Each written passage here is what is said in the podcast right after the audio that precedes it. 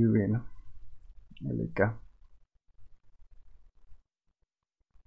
nyt on äänitys päällä, eli aiheena on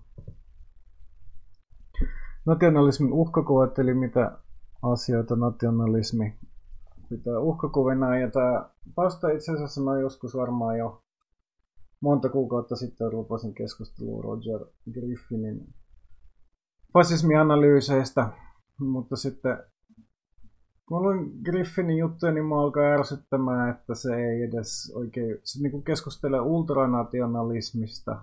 Ja Griffin määrittelee fasismin geneettisenä ultranationalismista, mutta ultranationalismina, mutta sinne ei sitten oikein ollut tällaista nationalismin määritelmiä, mitä aloin sitten miettimään, että mitenköhän nationalismi edes kannattaisi määritellä, ja tämä on aika tosiaan aika pahamaineinen, sen hankala määriteltävä, että monet tällaiset nationalismitutkijat ei edes, edes halua nationalismia määrittää. Mä en tiedä, tästä voi tulla ehkä skidisti puuduttava. Tästä olisi pitänyt tehdä niin kuin esitelmäformaattia. Mä mietin tänään, että pitäisi tehdä slaidit, mutta sitten mä en ehtinyt niitä tehdä. Ja sitten kun en välttämättä tällä viikolla sitten edes ehdi tekee uutta lähetystä, niin sitten päätin, että pitää nyt tätä aloittaa, koska itse asiassa kävi niin, että mä tein niin kuin vähän itteni varten kirjoitin, että miten niin kuin sitten onkaan mieltä nationalismista ja sitä, sitä tuli 30 000 merkkiä, mikä olisi sellainen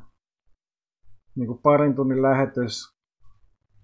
Sitten mä päätin pilkkoa sen kolme osaa, julkaista kolmana osana ja sitten jos tämä nyt eka osa lähtee ulos, niin sitten kasvaa paineet sitten tehdä jatko-osaa, koska sitten tietysti tulee kovia cliffhangereita ja yleisö jää jännitykseen. Mutta tosiaan ihan niin kuin jopa akateemisessa maailmassa niin sitten on joskus sellainen käytäntö, että kun on joku käsite, niin sitten se eka luokitellaan hyväksi ja pahaksi ja sitten yritetään niin kuin esittää mahdollisimman bizaareja jotain esimerkkejä. Se on niin kuin, esimerkiksi mä oon nyt vuoden aikana käsitellyt näitä suomalaisten fasismitutkijoiden kirjoja, niin ne, niissä on usein sitten juurikin niin kuin kaikenlaisia oudoimpia hiihtejä ja lahkoja, joita sitten ihmetellään, mutta mikä ei tietenkään kumminkaan välttämättä ole sitten juuta jaata auta, auta fasismin määrittelyssä, mutta sama juttu sitten tässä nationalismin määrittelyssä, että usein sitten, sitten niin kuin päätetään, että nationalismi on paha ja sitten esitellään kaikkia tätä nationalismin pahuutta ja sitä sitten päivitellään, mutta historiallisesti ei sitä aina ole tietystikään ollut läheskään näin, että 50- ja 60- ja 70-luvulla silloin nationalismi nationalismi, niin tuossa Ikarius Notariuksen pointti, yksi tapa määritellä negaation kautta. Itse asiassa että juuri, juurikin näin mä aion tänään tehdä. Esittelen tällaisen nationalismin määrittelyn sen perusteella, mitkä niin kun pidetään nationalismia uhkakuvina, mutta tietystikin tämä niin kun ajat, keskustelu siitä, että mitä ruotsalaisia emme ole venäläisiä, emme halua tulla, jos olemme suomalaisia, niin nehän on sitten kaikki vaan niin kun, se on rajavetoa nationalismien välillä, että, että ruotsalainen nationalismi ja suomalainen nationalismi on venäläinen, mutta mä näkisin, että, että tämän itse asiassa tässä, tässä niin kuin käsittele tässä mun, mun lähetyksessä. Tässä siis Ikarius Notarius esitti kommenttia tuolla, mutta mä en käsittele justiinkaan tätä, että miten niin kuin, niin kuin vaikka suomalainen nationalismi sitten eroaa erityisesti venäläisestä nationalismista, koska pohjimmiltaan näkisin, että nämä nationalismit, vaikka ne on keskenään intressiristiriidassa, niin nationalismi pohjimmiltaan on aika niin kuin tietyllä lailla sellaiset niin kuin perusjutut on eri kansojen tai eri valtioiden nationalismissa niin kuin samat.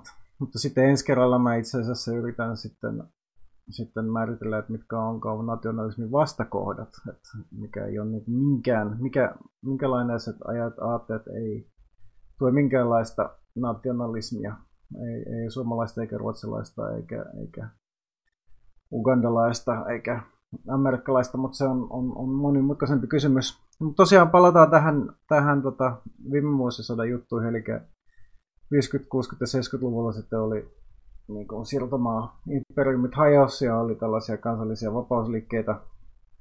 Ja sitten jos esimerkiksi jonkun kansallisen vapautusliikkeen nimi on vaikka National Liberation Front tai Front Liberation National, niin kuin Algeriassa oli FLN, niin se on niin kuin ihan itsestään selvää, että siinä on, on nationalismista kyse. Ja sitten vaikkapa Ranskassa sitten vasemmistolaiset joutu miettimään, että, että miten tähän pitäisi suhtautua. Ja he sitten,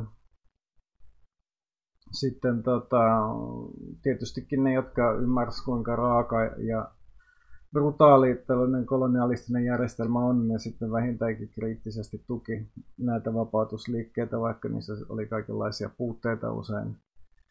Saattaa olla aika autoritaarista menoa, ei hyväksytty minkälaista toisen ajattelijoita, sisäisiä puhdistuksia ja, ja hyökkäyksiä siviileitä vastaan ja kaikkea tällaista, tällaista, mutta siltikin sitten vallittiin nämä vapautusliikkeet ja tuettiin pienempinä pahana.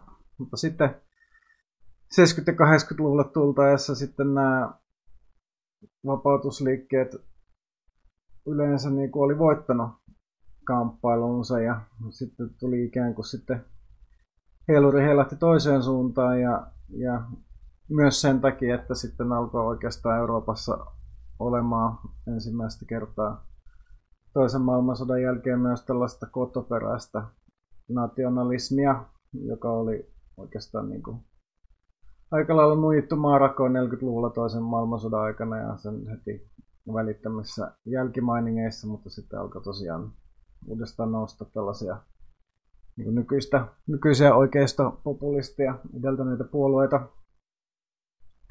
Ja sitten tämän niin kuin aikakauden ajattelusta on esimerkkinä tämä Freddy Perlman, Perlmanin The Continuing Appeal of Nationalism, ilmestynyt vuodelta 84. Voisin melkein laittaa linkin tuohon tohon, tota,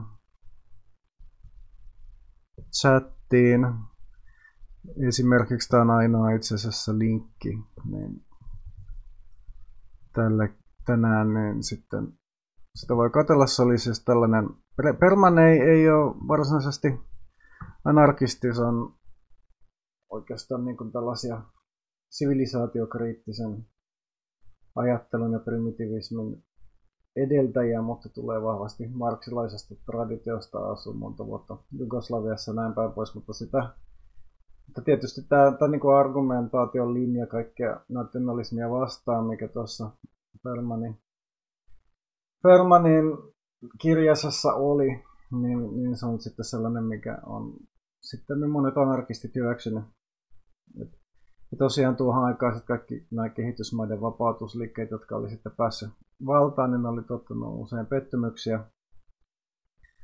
Ja oli johtanut sisällissotiin ja villikapitalismiin, korruptio, diktaattoreihin, kehitysmaiden luonnonvaroja ryöstettiin siekailematta, mutta sitten paikalliset eliitit oli tässä osallisia ja sitten myös 80-luvulla oli kehitysmaat ajautunut velkakriisiin monet, koska oli itsenäistymisen jälkeen sitten saaneet halpoja lainoja sitten kun korot nousi 80-luvun alussa, niin oli, oli monet maat maksukyvyttömiä ja sillä oli tällainen monet omaksutaan ajattelu, että ehkä nämä kansalliset sitten vapautusliikkeet olikin jonkinlainen turha välivaihe sitten odotellessa tällaista globaalia emansipaatiota.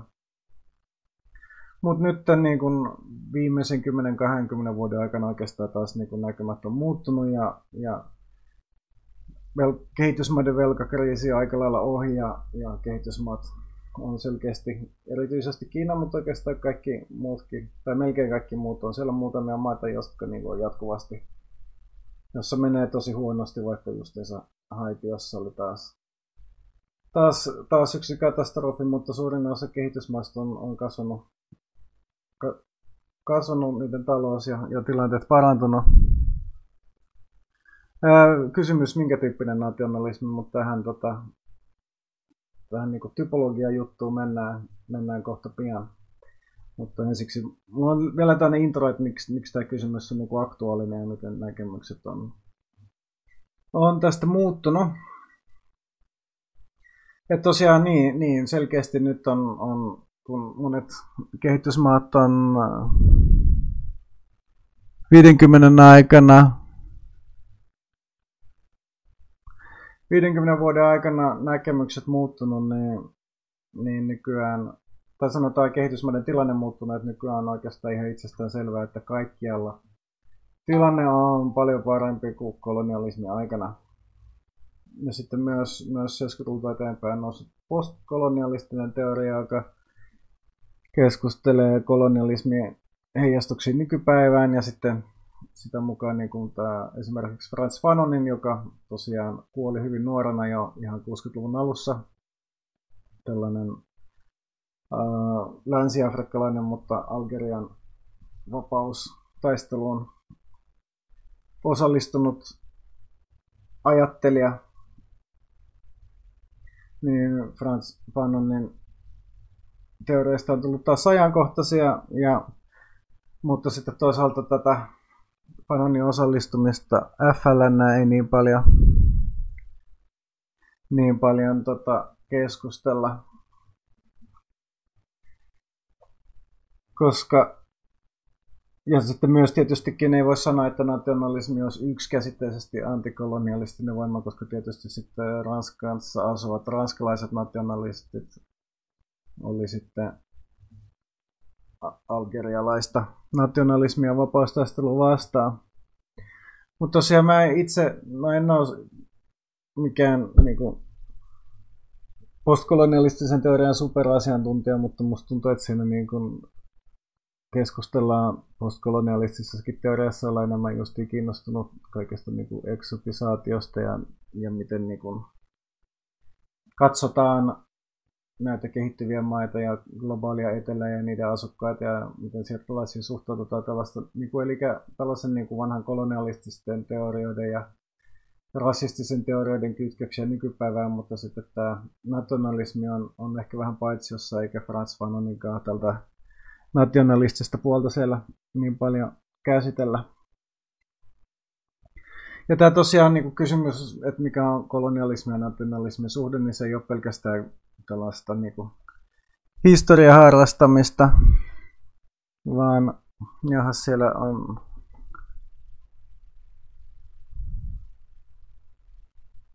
Hetkellä sitä mulle noin uhkakuvat, niin teen nettivinkkauksen poliisille noin ja tässä tota, ehkä, ehkä siitä kyse, mutta ehkä kuitenkin sitten lähetetään täältä tota, bännätään sieltä yksi käyttäjä. Mut, mut joo, eli tosiaan ei ole kyse pelkästään historiasta, koska on edelleen jatkuu Palestinan konfliktia pitää, ja, joka niin kuin ylläpitää vastakkainasettelua lähi ja heijastuu oikeastaan joka puolelle maailmaa ja siellä niin kuin edelleen nämä kolonialismin ja maiden haltuunoton ja kolonialismin vastaisen kamppailun teemat on edelleen ajankohtaisia Palestiinassa ja, ja sen takia tämä niin kuin keskustelu, mitä esimerkiksi Ranskan vasemmisto joutuu 50- ja 60-luvulla käymään, niin se on edelleen ajankohtainen. Ja sen takia ainakin mun nähdäkseni pitää ainakin yrittää määritellä, että mitä nationalismi tarkoittaa. tarkoittaa ja miten se voisi määritellä. Mutta toisaalta niin nationalismi itse ajattelun traditiona, niin se pyrkii pakenemaan määritelmiä, että nationalismi ei ole selkeästi tietenkään valistusideologia eikä antivalistusideologia, vaan siinä on vähän niin kuin molempia. Mutta se, niin kuin, mitä mitä niin kuin nationalismissa tulee tästä 1700-luvun Sturmundrang vasta vallistusajattelusta ja, ja sitä myöhemmin seuranneesta saksalaisesta romantismista, niin se on tietysti vastustaa tällaista niin kuin systematisointia ja, ja rationalismia ja tällaisia niin kuin määritelmiä, jotka perustuu johonkin muuhun kuin tällaiseen välittämään kokemukseen. Ja sitten myöskin niin kuin viimeisen 200 vuoden aikana nationalismi on tietysti tunkeutunut kaikille, että et se ei ole helppoa nykyään edes osoittaa, että mikä sitten ei olisi nationalistista. Ja monet liikkeet, joita sitten keskustelussa usein pidetään antinationalismia,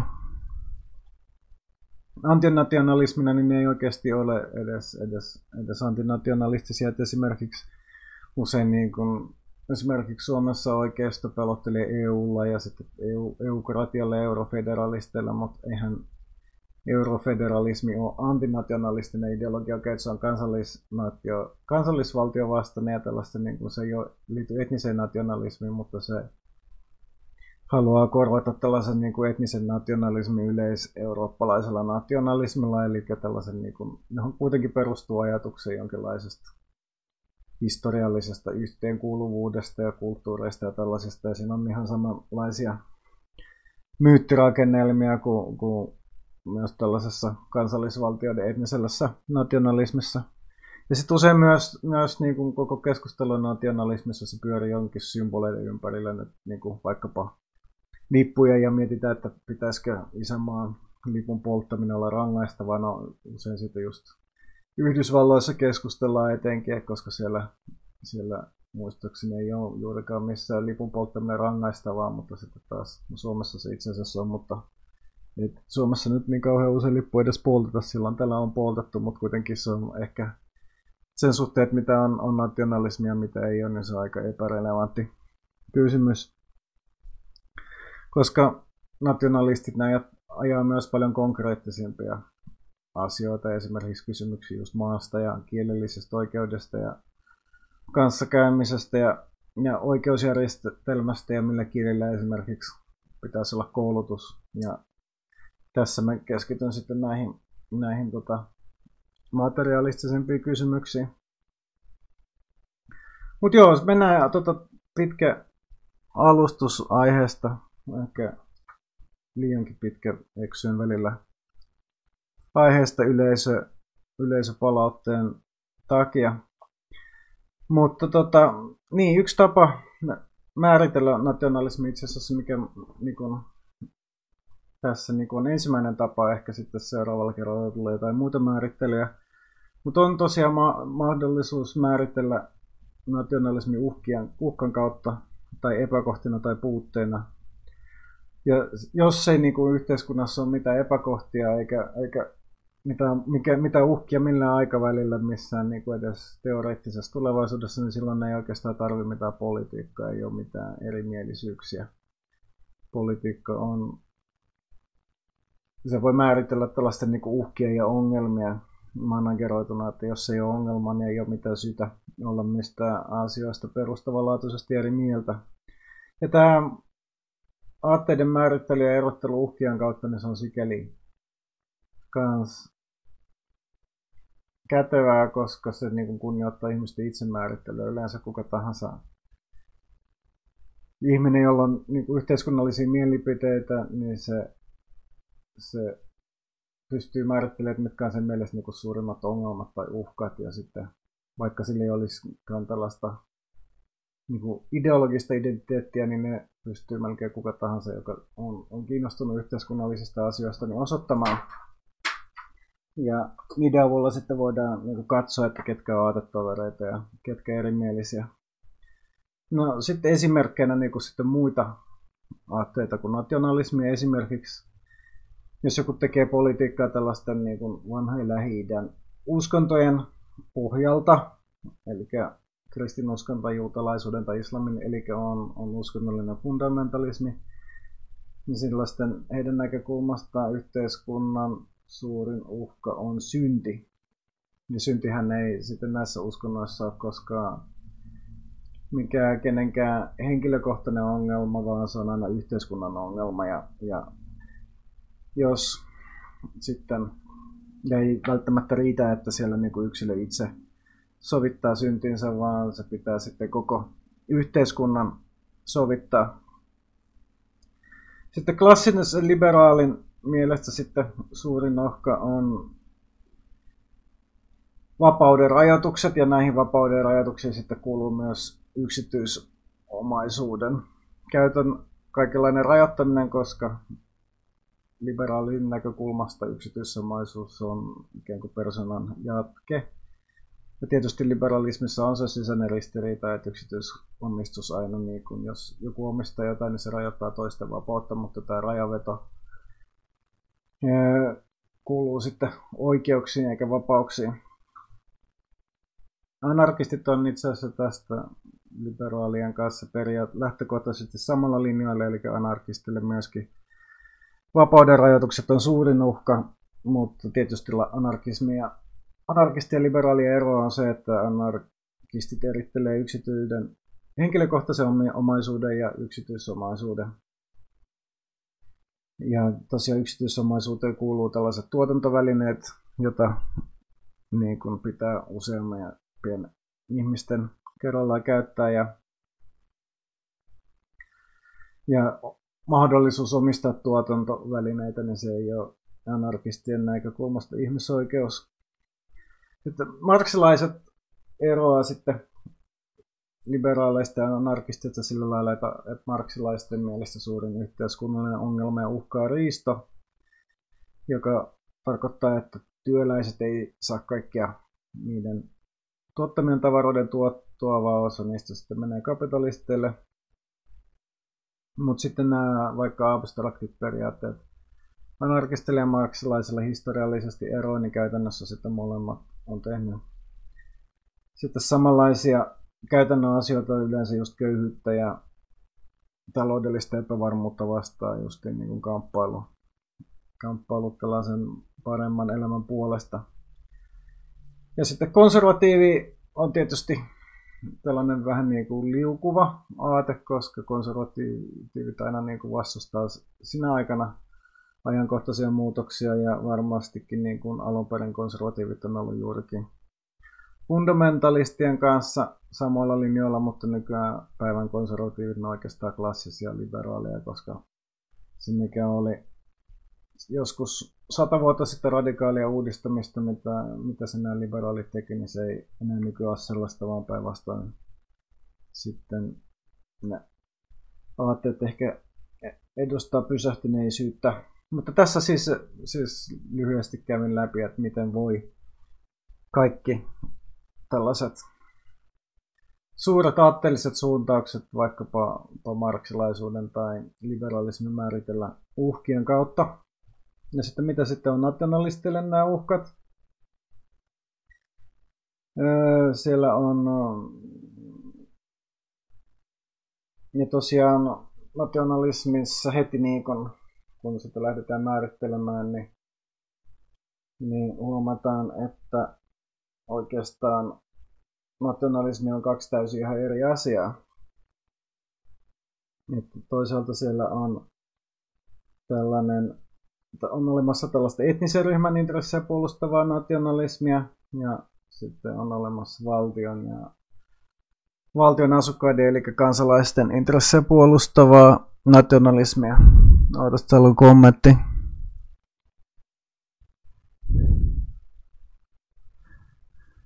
Että pyritään symbolisen uhrautumisen, nationalismin, et, eli joo, kommentti. Blokkiksi jäljittää nationalismin syntyjuureksi symbolisen uhrautumisen, jonka kautta pyritään yhtämään transcendentin entiteetin eli kansakuntaan, ja tässä määrin nationalismi muistuttaa uskontoja. Nationalistiset ääriliikkeet toimii hyvin pitkälti kulttien tavoin, jossa häikelemättömän arsesti johdattaa muita, jotka haluaa vain olla vahvan voittajan puolella. Tässä nyt on taas mun mielestä kyse siitä, että ensiksi päätetään, että katsotaan jotain nationalismin ilmenemismuotoja, päätetään, että se on paha ja sitten niin, niin löydetään kaikista niin kuin friikeimpiä näkökulmia, mutta onko esimerkiksi Algerian vapautusliike, jolla on ollut ihan täysin oikeutettu, oikeutettu syy kamppailla kolonialismia vastaan ja Frans Fanon on osallistunut, niin onko se niin pohjimmiltaan? Okei, okay, kaikki sinne varmasti on perustuu uhriutumiseen. On kulttimaisia piirteitä, ihmiset uhras itsensä, ne joutu vangituksi ja kidutetuksi. Mutta mutta niin kuin, voiko sitten niin kuin suoraan, että onko se jotenkin niin kuin irrationaalista, onko se väärin, onko se ongelmallista. Sanoisin, että joka tapauksessa vähemmän ongelmallista kuin, kuin tota, kolonialismi, että oikeastaan niin kuin kaikissa, kaikissa yhteiskunnallisissa muutosliikkeissä on, on niin kuin tietynlainen niin kuin myyttisyys ja ehkä tällaisen itseuhrautumisen henkiä tietynlaista niin kuin kultin omasta dynamiikkaa, mutta se on niin kuin sitten niin kuin moottori, joka pitää niitä liikkeitä käytössä ja luo tällaisen niin kuin välttämättömiä muutoksia. Et ei tietenkään niin pidä täysin kritiikittä suhtautua kaikenlaisiin ongelmiin, mikä näissä liikkeissä toimii, mutta sitten suoralta kädeltä sanoa, että niin kuin joku Algeria vapautusliike ja Frans Fanon ja koko niin kuin antikolonialistinen teoria ja natsit olisi niin kuin ihan saman asia, ei ne kyllä, kyllä ole.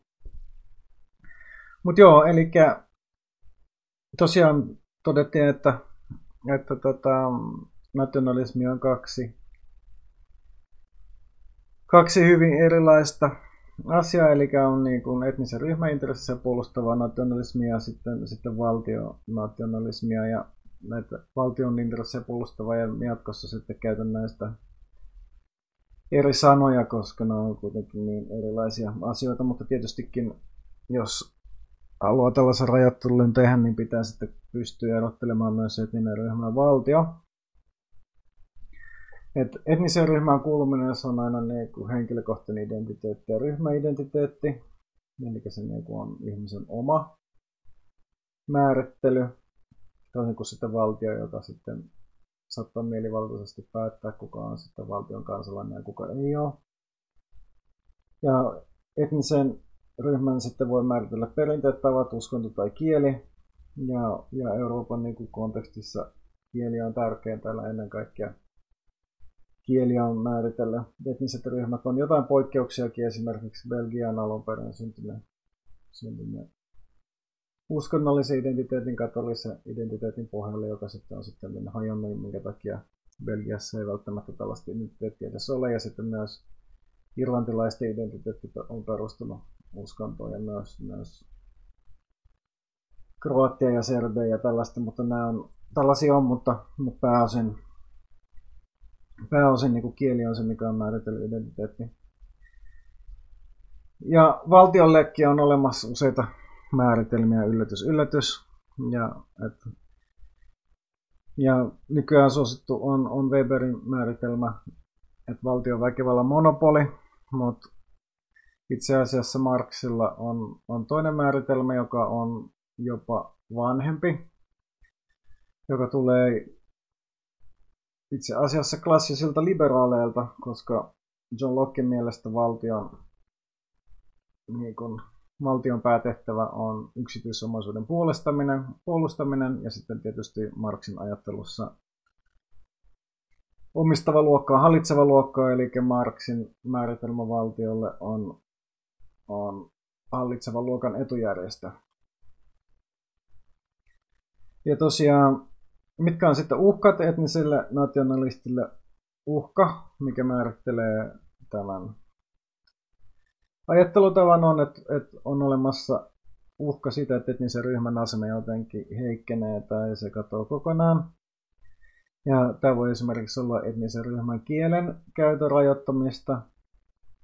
Ja tältä osin tämmöinen uhkaskenaari voi esimerkiksi liberaali tai anarkisti myös hyväksyä, eikä se ole myöskään sinänsä ristiriidassa marksilaisuuden kanssa, että vaikka niin kuin marksilaisille tietysti risto on aina ykkösongelma, mutta kyllä marksilainenkin voi pitää sitä uhkana, että joku kieli on, on katoamassa tai että joku kielen käyttö esimerkiksi kielletään. Ei välttämättä marksilaisilla on ollut eri näkemyksiä tästä, mutta sinänsä tällainen etninen nationalismi ei ole marksilaisuuden kanssa ristiriidassa ja historiallisesti sitten monet myös tällaiset nationalistiset vapautusliikkeet on ollut marksilaisia. No, valtionationalistille sitten uhkaa valtion tai sen kansalaisten aseman heikkeneminen tai, tai jotain valtion katominen kokonaan. Tämä voi olla vielä liberalismin kanssa yhteensovitettavissa, koska tietystikin liberaali on aina sitä mieltä, että valtio tarvitaan omistusoikeuden turvaamiseen, mutta myöskin liberaali voi joskus olla törmäyskurssilla valtionationalistin kanssa, esimerkiksi jos on joku konflikti valtionationalistien ja sitten etnisten separatistien, eli nationalistien kanssa, jotka sitten haluaa erota valtiosta tai vaatii jonkinlaista autonomiaa tai itsehallintoa tai pääsyä luonnonvaroihin tai omalla alueellaan tai tällaista, niin sitten liberaalit voi olla siellä näiden separatistien, separatistien puolella tai sitten käydä valtiota vastaan, jos, jos liberaalit, ylipäätänsäkin jos, jos liberaalit kokee, että valtio rajoittaa niitä asioita, mitä liberaalit pitää niiden oikeuksina. Sitten anarkisti ja marksilaisuus on lähtökohtaisesti niin täysin törmäyskurssilla valtionationalismin kanssa, koska silloin kun valitaan tämä Marxin valtiomääritelmä, eli valtio hallitsevan luokan etujärjestönä, anarkistit ja marksilaiset, ne molemmat ajaa luokatonta yhteiskuntaa. Se, miten tämä suhtautuu Weberiläiseen valtioon, niin sitä ehkä sitten päästään ensi kerralla käsittelemään, mutta joka tapauksessa niin kuin tietystikin marksilaisilla ja anarkisteilla on yhteinen valtiomääritelmä tai marksilainen määritelmä valtiosta hallitsevan luokan etujärjestönä. Ja sitten anarkistien mielestä lähtökohtaisesti sitten tällä tavalla määritellen valtion intressit ja sitten sen kansalaisten intressit on aina ristiriidassa, koska tietystikin hallitseva luokka ja, ja muut ihmiset on, on täysin eri asia, niillä on täysin erilaiset intressit. Hallitsevalla luokan intressi on hallita ja sitten toisten intressi olla vapaana, eikä, eikä ne, niin kuin, no voi ehkä olla jossain mielessä yhteensovitettavissa, mutta lähtökohtaisesti tämä ristiriita on olemassa. Marksilaiset tekee poikkeuksen silloin, jos, jos on tällainen onkin sitten tällainen työväenvaltio, jota sitten työväenluokka kontrolloi tai joku työväenluokan puoluelue, jossa sitten saattaa olla oma puolueeliitti, mutta toisaalta tämä on aika teoreettinen skenaario marksilaisuudenkin näkökulmasta, koska marksilaiset ei ollenkaan yksimielisiä siitä, että onko joskus, jossain joskus ollut joku tällainen työväenvaltio vai ei. Mutta anarkistika ei välttämättä sitten mieltä, että ihan niin kuin joka tilanteessa valtio ja sen kansalaisten intressi on ristiriidassa. Esimerkiksi jos joku valtio yrittää hyökätä ja vallottaa tämän valtion, missä sitten anarkisti ja nämä kansalaiset asuu ja tehdä siitä omaa siirtomaa, niin, niin silloin anarkistit saattaa tukea tällaista puolustuskamppuilua myös silloin, jos, jos sitä johtaa valtio. Ja tästä sitten ehkä vähän esimerkkiä jatkossa. Ja myöskin tämä sama juttu näissä niin kuin kansallisissa vapausliikkeissä, että, että anarkistit Ranskassa, joka tuki, jotka tuki Algeria vapautuskamppailua, niin ei heillä ollut sille illuusio, että oli ihan itsestään selvää, että Algeria on sitten tämä kansallinen vapautusliike haluaa sinne perustaa uuden valtion, mutta siltikin tätä, tätä pidettiin pienempänä pahana. Mutta joo, eli loppu yhteenvetona, että ateinen erottelu tällaisten uhkaskenaarioiden kautta se on riippuvainen ajasta ja paikasta, koska eri tilanteissa erilaiset tällaiset uhkaskenaarit on ajankohtaisempia kuin toiset. Et monet tällaiset valtionationalistit saattaa olla sitä mieltä, että, että muut valtiot voi koska voi hyökätä, mutta anarkistit ei ole sitä mieltä, etteikö koskaan tapahtuisi sitä, että joku valtio on sodassa toisen kanssa tai yrittää valottaa toisen. Mutta nykyään on hyvin harvinaista ja jos on jotain sotia tänä päivänä, niin on, on melkein aina sitten jotain sisällissotia, johon sitten mahdollisesti, tai lähtee jostain sisäisistä konflikteista, johon sitten mahdollisesti muut valtiot saattaa sekaantua, mutta tällainen niin kuin siirtomainen vallatus esimerkiksi, niin se on aika, aika lailla jo menneisyyttä. Mutta tosiaan tällaisessa poikkeuksellisessa nyky, nykymaailmassa, poikkeuksellisesta tilanteesta, että tällainen joku maa haluaa toisen vallottaa, niin tällaisessa tilanteessa sitten valtion nationalistin ja anarkistin käsitys ja marksilaisia jne, jne käsitys näistä uhkaskenaarioista voikin yhtyä. Ainakin sitten sellaisessa tilanteessa, jossa tämä hyökkäävä hallitus on huonompi kuin oma hallitus, tietysti sitten voi olla tilanne päinvastoin, vaikka nyt Esimerkiksi oli silloin aikanaan 20 vuotta sitten, kun Yhdysvallat hyökkäsi Afganistani, että siellä toisaalta niin kuin kaikki Afganistanin vasemmisto, joka tietysti tämä Taliban hallinnon aikana oli maan alla, niin he ei tukeneet tätä Yhdysvaltain hyökkäystä ja vastusta sitä alussa asti, mutta kukaan heistä ei kuitenkaan myöskään niin kuin sitten liittynyt Talibanin kanssa taistelemaan tätä Yhdysvaltojen hyökkäystä vastaan. Et sekin, että niin kuin, niin kuin vasemmistolaiset tai anarkistit vastustaa tällaista vieraavalla hyökkäystä, niin ei välttämättä sitten tarkoita kuitenkaan, että kokee tarkoituksen mukana, mukaisena puolustaa ihan mitä tahansa hallitusta, jota vastaan ollaan hyökkäämässä. Tietysti on sitten, sitten anarkistissakin olemassa pasifisteja, jotka ei usko mihinkään väkivaltaiseen maanpuolustukseen. Hekin saattaa hyväksyä sitten, tai yleensä hyväksyykin sitten väkivallattomat menetelmät, mutta anarkisteista vain vähemmistö on, on pasifisteja. Mutta ehkä enemmän konkreettisia esimerkkejä seuraavalla parilla kerralla päivän mukaan ehkä ensi, viikossa, ensi viikolla päästään jatkamaan ja, ja aiheena sitten toinen osa kolmesta aiheena on, on nationalismin vastakohdat. Oli aika yllättävänkin paljon jengiä kävi linjoja, linjoilla tänään toivottavasti sitten riittää ensi kerrallakin ihmisillä tota, kärsivällisyyttä. Mutta jos on tota jotain kysymyksiä, mä ehkä ehkä tota, pidä linjat auki, muuten tota, lopetan lähetyksen. Tosiaan tätä nyt varmaan seuraavat pari kertaa pyöritellä ennen kuin mä pääsen mun kauan sitten lopaamaan niin kuin Griffin keskusteluun. Mutta tosiaan vielä, vielä pari. Ehkä vähän yritän olla ensi kerralla nopeampi ja, ja sellainen, mitäs nyt sanotaan, ehkä niin kuin puolen tunnin alla pitää, pitää lähetys. Ää, mutta tota, mä laitan tämän, tämän tota, nauhoituksen poikki ja sitten, sitten vastailen, kunhan mä nyt löydän tämän ohjelman, mikä täällä jossain on mun työpöydällä, joka tätä pyörittää ja sitten vastailen vielä noihin kysymyksiin, koska tuli spesifi kysymys anarkonationalismista, joka on ehkä hyvin niin kuin spesifi aihe, että sitä keskustelua ei ehkä sitä tarvitse tällä nauhoitu niin tallenteille.